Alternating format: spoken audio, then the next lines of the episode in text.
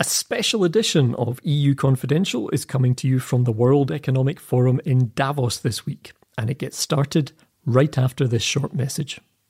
Today's episode is presented by Cisco, the worldwide leader in technology and power behind our internet for the last 35 years. Leveraging technology for good, their people are united behind one purpose to power an inclusive future for all. Quality sleep is essential. That's why the Sleep Number Smart Bed is designed for your ever evolving sleep needs. Need a bed that's firmer or softer on either side? Helps you sleep at a comfortable temperature? Sleep Number Smart Beds let you individualize your comfort so you sleep better together. JD Power ranks Sleep Number number 1 in customer satisfaction with mattresses purchased in-store. And now, save 50% on the Sleep Number limited edition Smart Bed for a limited time. For JD Power 2023 award information, visit jdpower.com/awards. Only at a Sleep Number store or sleepnumber.com. Today's episode is presented by Lloyds Banking Group. Everyone deserves a safe place to call home. That's why Lloyds Banking Group has championed the social housing sector for decades, supporting more than 340 housing associations across the UK. We have to stop waiting for the Americans all the time to lead, and uh, I think this is a great opportunity for the European countries to take the leadership. And we see a new resolve over the last several weeks to stand up to Russia, but we need to make bolder steps. Welcome to EU Confidential, a special edition coming to you this week from the World Economic Forum in Davos. I'm Sarah Wheaton, Politico's chief policy correspondent and author of the EU Influence newsletter. The voice you heard just now was Paul Grod, president of the World Ukrainian Congress, making the case to EU leaders gathered here to take a stronger stand against Russia. If you've been following along all week, you know that's been one of the key discussions we've been tracking during our special podcasts from this prestigious, or some would say notorious, gathering of financial titans, political leaders, and ambitious innovators in the Swiss Alps. One of those political leaders, German Chancellor Olaf Scholz, addressed the forum on its final day. And then there is the European Union, which is finally beginning to convert its geo-economic weight into geopolitical influence. That is what we mean by European sovereignty. Our panel will talk about Scholz's speech and other key takeaways from Davos. Then we'll hear more about how the Ukrainian diaspora is keeping up the pressure from Paul Grod. After that, we'll switch gears a bit. We'll do a quick COVID check with Wellcome Trust Chief Jeremy Farrar. Next, we'll have an intense but important conversation with Nobel Peace Prize laureate Nadia Murad. And just a heads up on that one, we'll be talking about sexual violence in war. We'll close on a more hopeful note, talking to the founder of a company trying to reduce food waste and plastic use at the same time. But first, let's bring in our team from Politico here in Davos. Okay, so I am here with a slightly diminished, both in numbers and in energy, Politico team. We have our editor, Jamil Anderlini. Hi, Sarah. And Suzanne Lynch is also joining me still. Great to be still here. Indeed, it is the last day of Davos, and they're still making news, though. We had one last important person coming to talk here. Suzanne, you went to see it. Who was it? Yeah, it was the German Chancellor, Olaf Scholz. He's, as we said before, one of the only big political figures, you know, one of the most high profile. So I was curious. I thought maybe most people had left at that point um, because he was like the last big speaker. But it was a pretty full hall. And look, it was nothing earth shattering, but um, he did, as expected, he addressed the issues of the war in Ukraine. He said that there will be no dictated peace, and Ukraine would not accept that, and neither would, would Germany. Es wird keinen Diktatfrieden geben. Das wird die Ukraine nicht akzeptieren und wir auch nicht. He tried to suggest that Germany had, well, had done this U turn on defence, outlined some of those measures, saying that this has been a real watershed moment. And there was a bit of kind of colour, if you like. He started with an anecdote from the Thomas Mann novel, uh, The Magic Mountain, because a man from Hamburg who comes here to Davos, and he said, well, I'm from Hamburg. But then he went on to make that analogy by saying that was written, you know, the, the, the thunderbolt with World War One, and then he made a parallel with what's happening now and that war in February 2022 that this is a very, very serious war. So, yeah, so it was, I mean, it's his opportunity to get in front of people. He talked about the changing need for energy and, and how he was going to bring business with him. But look, he wasn't probing the big question, which is, you know, how far is Germany uh, ahead when it comes to really getting off its dependency on Russian gas? And the fact that any discussion of a ban on Russian gas, I think, is still a kind of a long way away. Yeah, and it's it's really interesting that he came and said that because we and we'll be playing this interview later, but we've been hearing from from Ukrainians and others who are getting pretty frustrated and see Germany as a key player who could move this discussion forward, especially as we go into the European Council summit next week to talk about the sixth sanctions package. Yeah. I mean, it's one of the themes. I mean, we're, we're now kind of reflecting on what this week was about. Yes, Ukraine dominated, but what do they actually get from this? You know, there was no pledges from the EU to speed up the enlargement process. In fact, you know, in fact, it's as strong as ever that from France and the big countries that that's nowhere on the cards. Even as we were talking here in Davos all week, the EU back in Brussels was trying to agree a six package of sanctions now going on for weeks. So, um, look, very little to show in terms of actual commitments, I think, to Ukraine. And Jamil, what are some of the discussions that you think might continue beyond Davos? Yeah, I mean, for me, one of the main takeaways is this discussion around food scarcity and around food insecurity.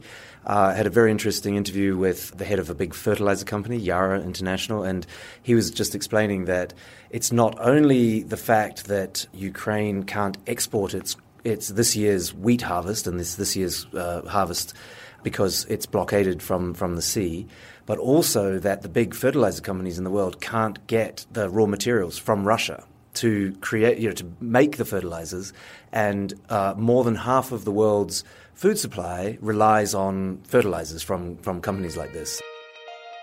In, in, in parts of the world now, we see that farmers cannot afford input, uh, they, they cannot afford fertilizers, and, and when half of the world's population relies on food because of uh, fertilizer, you can imagine what that will mean for the coming harvest, and then we, we, we could uh, start to, uh, to see a food availability issue as well.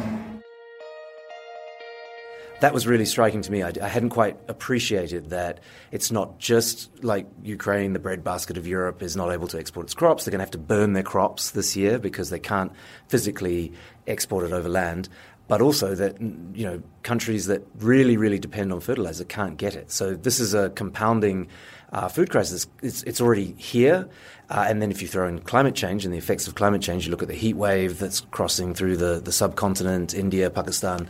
Uh, you combine all these things together. There's this food scarcity problem now, and in a few months, it's going to be much much worse. So that was really for me the thing that really you know I took away from this. And the potential at the World Economic Forum is to align economic discussions and political discussions. Do you feel like, looking back over the week, do you feel like that happened? Yeah, look, it, it happens in pockets. There's a lot of good intention, I would say. But if you get a banker or a CEO uh, in a sort of quiet moment, unguarded moment, what they will tell you is that the value of Davos for them and frankly for journalists is the concentration of clients and uh, interview subjects for us, uh, people in one place who it would take you six months to fly around the world to meet all of these different people. They're all here for, you know, four days, incredibly concentrated. You do meetings from dawn till the sun goes down, maybe you then party a little bit. Uh, but that ability to meet with so many people in such a short period of time, as I say, for journalists, it's also extremely valuable. So I would say that's actually what this place is about. It's not, you know, the tagline is, you know, committed to improving the state of the world. There's a bit of sanctimony, a bit of hypocrisy, a bit of kind of, uh, what do we say, virtue signaling that goes along with this place. In the end, it's about meeting lots of people in a very short space of time. Now, good can come out of that, not so good can come out of that. I, mean, I think you, Sarah, were, were, pointing out some of the contradictions of this place, the in, internal inherent contradictions. You know, we're changing the state of the world by watching the Black Eyed Peas and dancing with Mark Carney and drinking champagne. Like, are we really improving the state of the world? Well, no, not really. But but you can, right? There are good things that come out of it as well, and can come out of it, I'd say. Yeah, you know, we just Jamil, you gave us a little bit of a hint of, uh, of uh, your evening plans last night, and um, I was at a party um, where the Chainsmokers were were performing. Um, apparently, they were the last minute substitute for Gwen Stefani, but fortunately, their shtick is to just basically like play ninety seconds of like a popular song from whatever era, and then like speed it up, and then like switch to another song. So, but they some of their choices I don't know if they knew kind of what the crowd was here, kind of what this event was about, and what some of the tensions at this event were. But you know, they were playing songs like "Hey, must be the money." Oh God, this is sorry, podcast listeners, they had to hear me sing. Um, you know, and earlier they were playing like you know like Queens We Are the Champions, which is a fun song, but I don't know if like a, an activist were, you know, filming that like at Davos, like that maybe wouldn't be the best luck. I mean, it's just about you know NGOs, um, innovative businesses. I made a few of them which were quite impressive, doing stuff on on clean technology. It's about them basically working with capitalism. I mean, this is the centre of capitalism here, and they've decided, going, you know what, we need to be here to get in front of these people um, and see can they channel some of that capital, some of that investment into what we're doing, and that's why they're here. Uh, and it, it sometimes works. It did strike me actually, which I think we forget about when we're reporting in Brussels. You know, Germany is obviously the biggest country country in the European Union, the most powerful. But as Scholz reminded us uh, during his speech, it's also one of the biggest industrial powers in the world. I mean, you know, what German business does, it, it has got huge impact. So, you know, it, that's the intersection between politics and economics. You know, if Germany can go a certain direction and bring business with it, well, then that could be very productive. Whether it is clean energy, the new technology on cars or whatever, you know, that can ultimately uh, make a huge change. Well, that's actually a f- perfect transition point into our next interviews, and we are all pretty much ready to collapse. So, thanks so much for joining us one last time, Jamil, Suzanne. Really appreciate it. Thank you. Thanks, Sarah. For our next interview, we visited the Ukraine House. It's a separate space near the conference center devoted to cultural and political programs. And the security checks were intense, so was the buzzing energy. So you might hear some extra background noise in the interview with Paul Grod president of the Ukrainian World Congress. Hi, I'm Paul Grod. I'm the president of the Ukrainian World Congress, uh, which is an umbrella organization bringing together Ukrainian communities in over 65 countries around the world. And uh, we're a not for profit, and our objective is to represent the interests of the global Ukrainian diaspora. Davos is, this year has been Ukraine, and so being at the epicenter here has been quite fascinating. It's, uh, it's wonderful to see the outpouring of support. Uh, but we need to transcend from words to deeds. And uh, we need to see more leadership. We have to stop waiting for the Americans all the time to lead. And uh, I think this is a great opportunity for the European countries to take the leadership. And, and we see a new resolve over the last several weeks to stand up to Russia. But we need to make bolder steps. We need to go much, much further because right now Russia is not suffering financially. The sanctions are not biting hard enough, and uh, that is not deterring Russia's war machine. And quite frankly, with the high gas prices, the state budget of Russia is very is very well financed, and the war effort is very well financed. And until this war stops, we're going to have the suffering, the war crimes, the deaths, the destruction that will have to be rebuilt, and there will need to be EU funds dedicated to rebuilding. So the longer the war goes on, the bigger the, the bill is going to be. Number one, Uh, speaking very you know bluntly on that, but the deaths, the tens of thousands of deaths, the suffering, the rapes, the you know all the human tragedy that is coming from Russia's invasion of Ukraine, that will continue.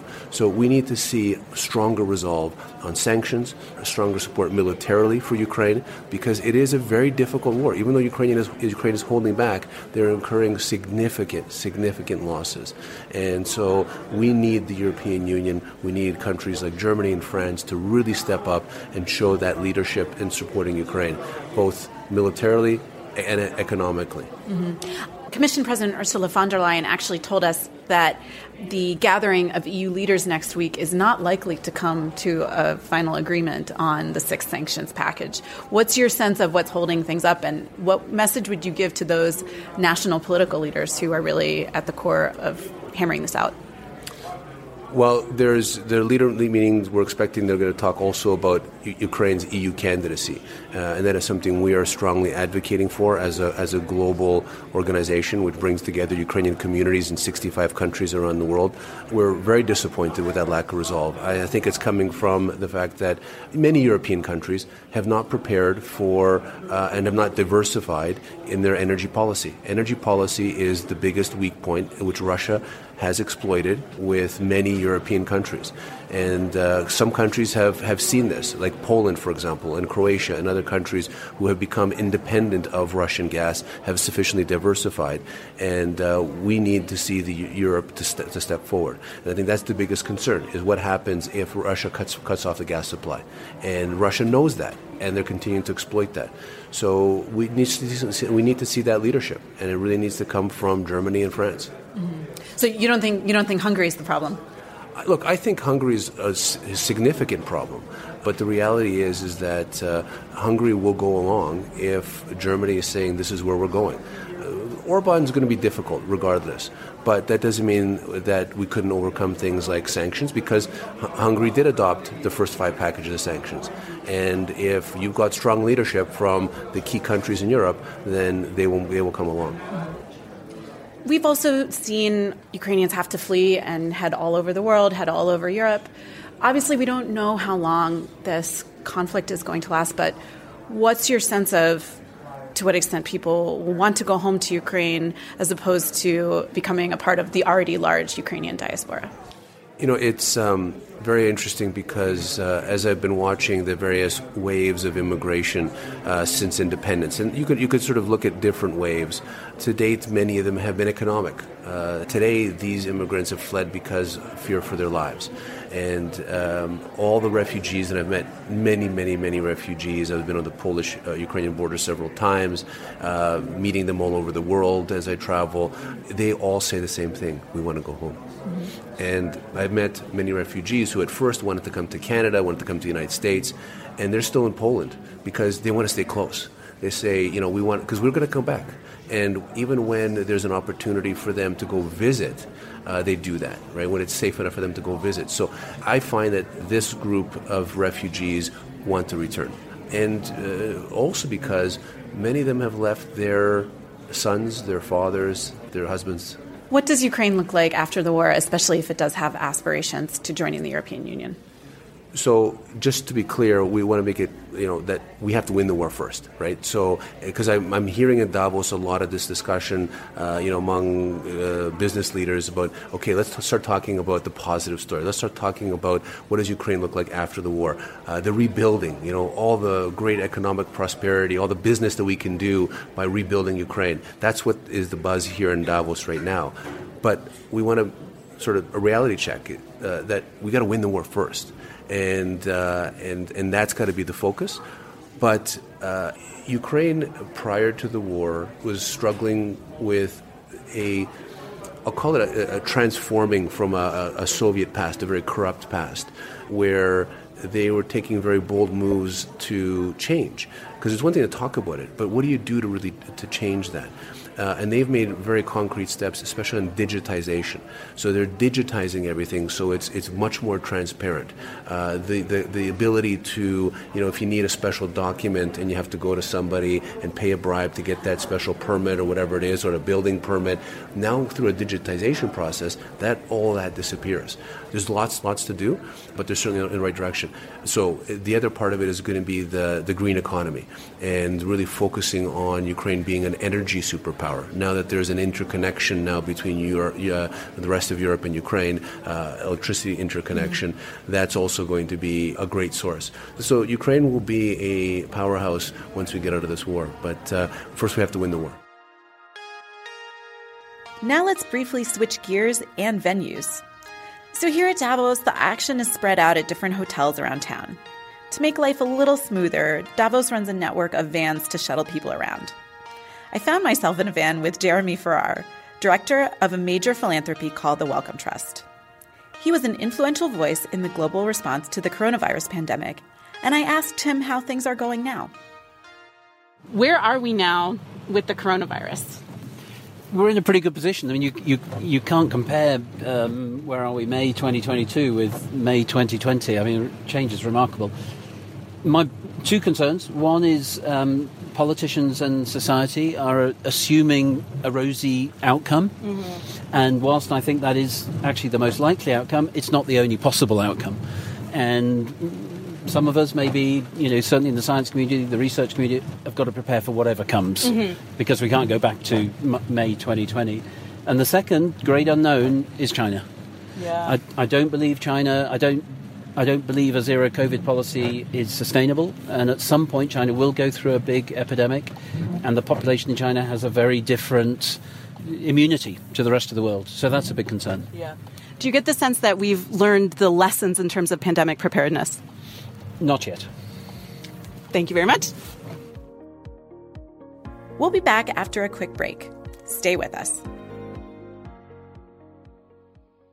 And now a message from Cisco. Cisco's purpose is to power an inclusive future for all. An inclusive future isn't possible without a livable planet. Together, we must focus on what makes the most significant impact on the environment, addressing climate change, driving a circular economy, and being responsible stewards of the planet's limited resources. Cisco enables customers to reduce their own environmental footprints using technology and supports innovators to develop solutions that respond to the consequences of a changing climate. Sustainability and climate change are intertwined with many of the biggest challenges facing the world today. It will take all of us to deliver an inclusive and sustainable future. I'm Sandra, and I'm just the professional your small business was looking for. But you didn't hire me because you didn't use LinkedIn jobs. LinkedIn has professionals you can't find anywhere else, including those who aren't actively looking for a new job but might be open to the perfect role, like me. In a given month, over 70% of LinkedIn users don't visit other leading job sites. So if you're not looking on LinkedIn, you'll miss out on great candidates like Sandra. Start hiring professionals like a professional. Post your free job on linkedin.com/people today. A message from Lloyds Banking Group. Lloyds Banking Group has championed social housing for decades. It provides finance, expertise, and guidance to more than 340 housing associations across the UK.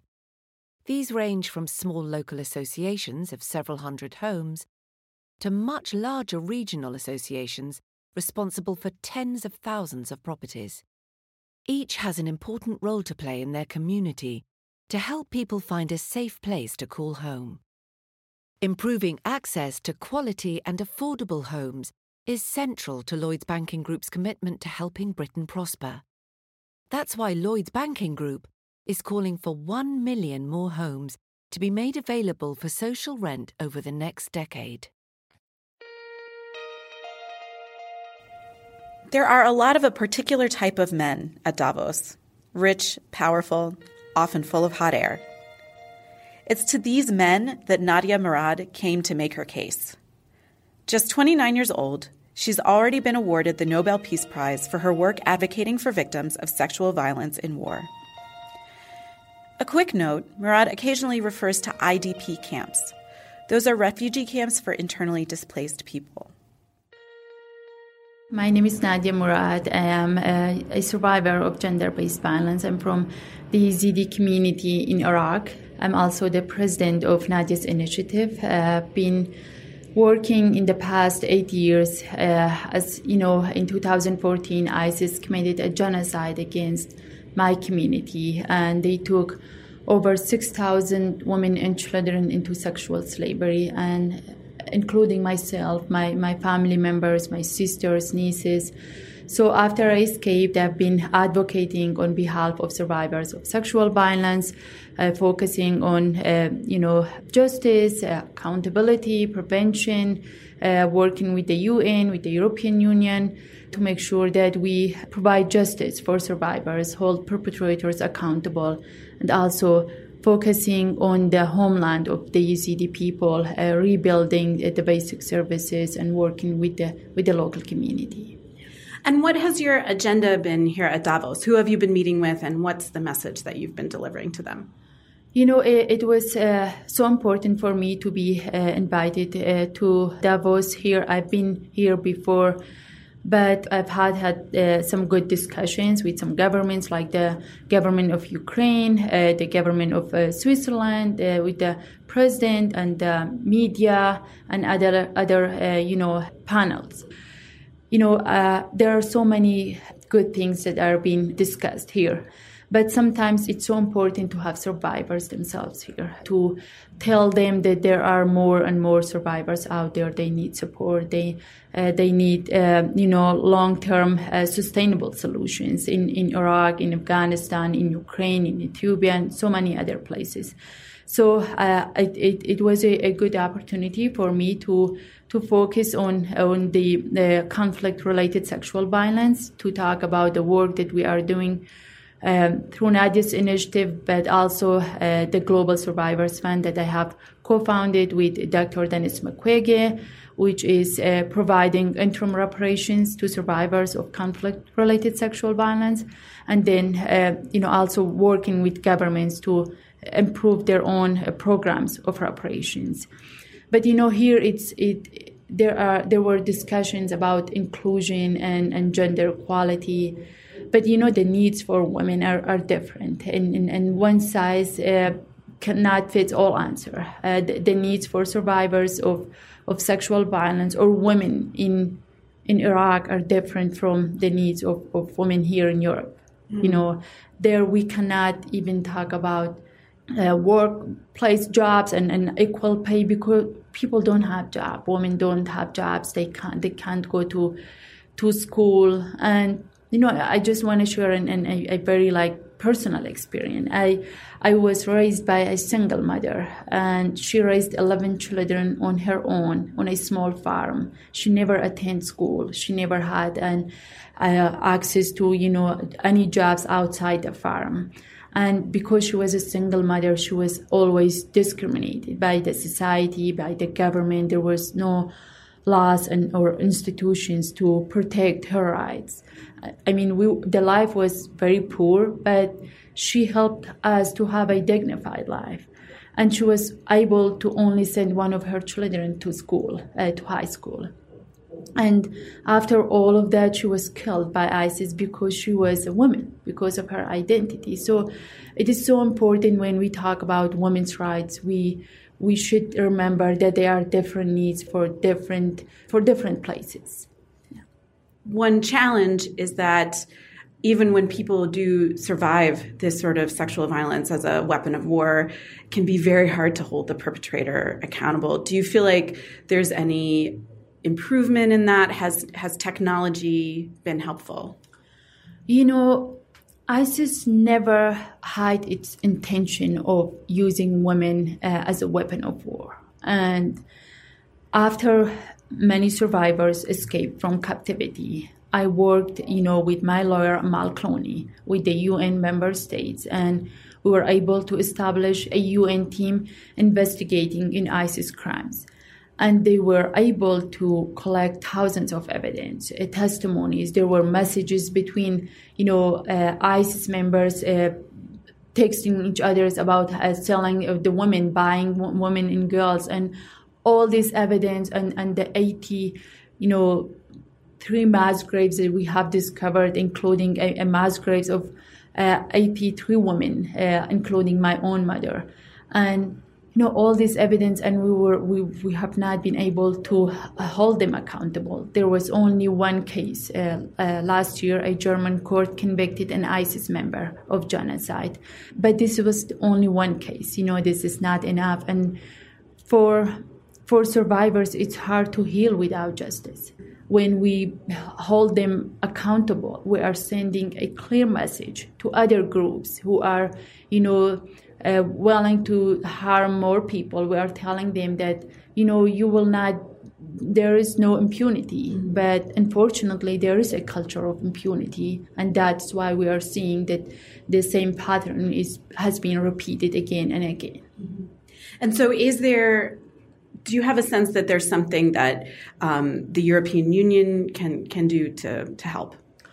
there is a lot. You know, there were thousands of, of European nationals who joined ISIS and, and in Iraq and Syria, and they committed genocide crimes. They raped and, and, and tortured women and children. And now no country is ready to do what Germany did. You know, Iraqi are saying that they have thousands of of European nationals and nobody is like no one is willing to take them back and hold them accountable. I, I think this is one of the basic things that the European countries can deliver justice for for those who you know who were uh, by European nationals. And you know the, the other thing that Europe European countries are, are already working in Iraq but unfortunately they are not working with survivors. They are we have to listen to survivors. We have to help people to go back to their own homelands. You know for the yazidis this august it will be eight years since isis did this to them. And 60% of them are still displaced inside their own country. And I always tell the European leaders when, when we talk about the situation of Yazidis, there is only two sustainable way to help Yazidis.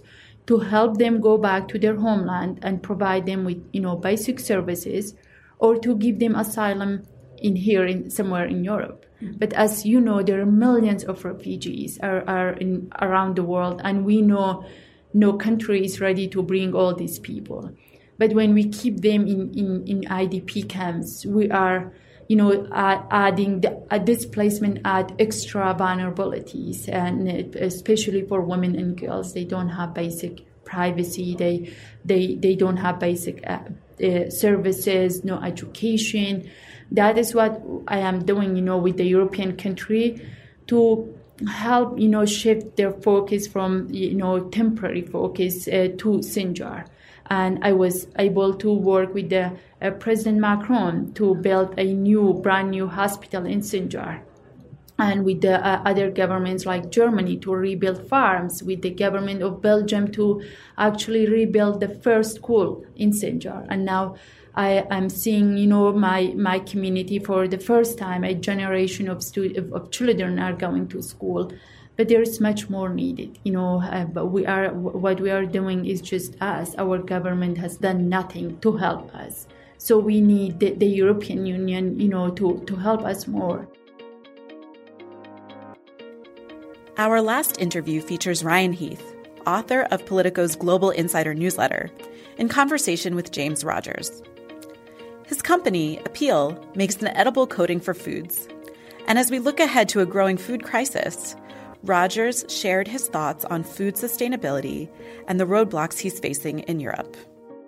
The infrastructure that underpins our food system is is not a really a living system today. Uh, it's it's there's a lot of reasons mm-hmm. that uh, these disruptions that that happen ripple and affect so many mm-hmm. people, and so by building a, a supply chain which actually is adaptive and yep. and is taking cues from the things that it's transporting, mm-hmm. we have the opportunity to make sure that that less food goes to waste and, and as a result more people are eating. So the way that Apeel works mm-hmm. is we create a, a plant-based coating that we mm-hmm. apply mm-hmm. to the surface of fruits yep. and vegetables and it allows the fruit to last two or three times longer. Wow. Okay, that's cool. I was hearing yesterday about a microbe that could eventually replace fertilizers. You know, that it would in effect suck nitrates out of the air and therefore do the job of fertilizers. It's the same idea. We mm. steal the solution directly from nature. This is exactly the same solution that nature has been using for hundreds of millions of years to protect things like lemons and oranges. And we take that same exact material and we apply it to the things like mangoes and cucumbers and it transfers that ability for uh, those things to, to have that same same superpower. And so, who does that make as your customer? Uh, so, so our customers are the largest grocers in the U.S., mm-hmm. uh, Germany, Denmark, yeah. Norway, uh, in the UK, mm-hmm. Uh, Spain, yeah. and those retail customers find that when they offer plant-based protection to their shoppers, not only do they waste less in stores, not only do they need less plastic, uh, not only do their consumers have a, a, better experience, but those benefits are then available to the supply chain as well. Yeah. And today, and, and, one of the reasons that, that I'm here is to meet with some of the EU commissioners yep. about the lack of availability of the product in Europe today. Yep. Not because of any sort of safety concerns, mm-hmm. but rather because there's no labeling requirements in the EU yep. for these types of products. And so uh, their position has been, well, if consumers wouldn't expect this type of innovation, then we're not going to authorize it. And so that ability to eliminate plastic on that is crazy. Like the EU's entire policy is no single-use plastic. You are delivering a solution to ensure there is no single-use plastic in an entire. The solutions in, line. Uh, yeah. in use today okay. in, in the United States. Okay. Um, the same te- same exact technology is being okay. used in the EU for things like avocados and mangoes mm-hmm. and oranges and etc. Yeah. Um, and we're asking to extend that uh, into categories like cucumbers. Mm-hmm. The amount of single-use plastic that we'll eliminate is absolutely enormous. Yep. But we're we're jammed up right now. And is that a real problem? I mean, obviously it's real. You wouldn't take meetings that weren't going to solve a problem. But is it a live problem in the sense that uh, a supermarket chain has actually said to you, "We love what you're doing, but we can't take this risk," or is this uh, preemptive? You just want to sort of cover all the bases uh, so that no one takes you to court down the line. The, the the supermarkets that we work with are championing this solution. They're going to their local uh, local le- legislatures yep. and saying, "We want to extend Apeel to mm-hmm. things like tomatoes, things yep. like peppers, things like cucumbers now." Yep and we, we just have not been able to get the attention uh, to this issue. The okay. solution's on the doorstep. Uh, and so, so, Frans Timmermans, if you're listening, Frans, it's been a while, but we are getting the message to you right now that you need to take this up. He obviously is the king of preventing single-use plastic. I, I, met, I met Frans, Frans last night. All right, okay. Uh, I'm already. I'm too late. I'm too late. James beat me to the punch. All right. Well, yeah. Let's let's uh, eliminate the use of single-use plastic. Nature nature has a much better way, and uh, it's it's on our doorstep. Uh, we just need some attention to the issue, and we'll get it solved. You heard it here first on Davos Confidential. And that's a wrap on this edition of EU Confidential, our final podcast from Davos.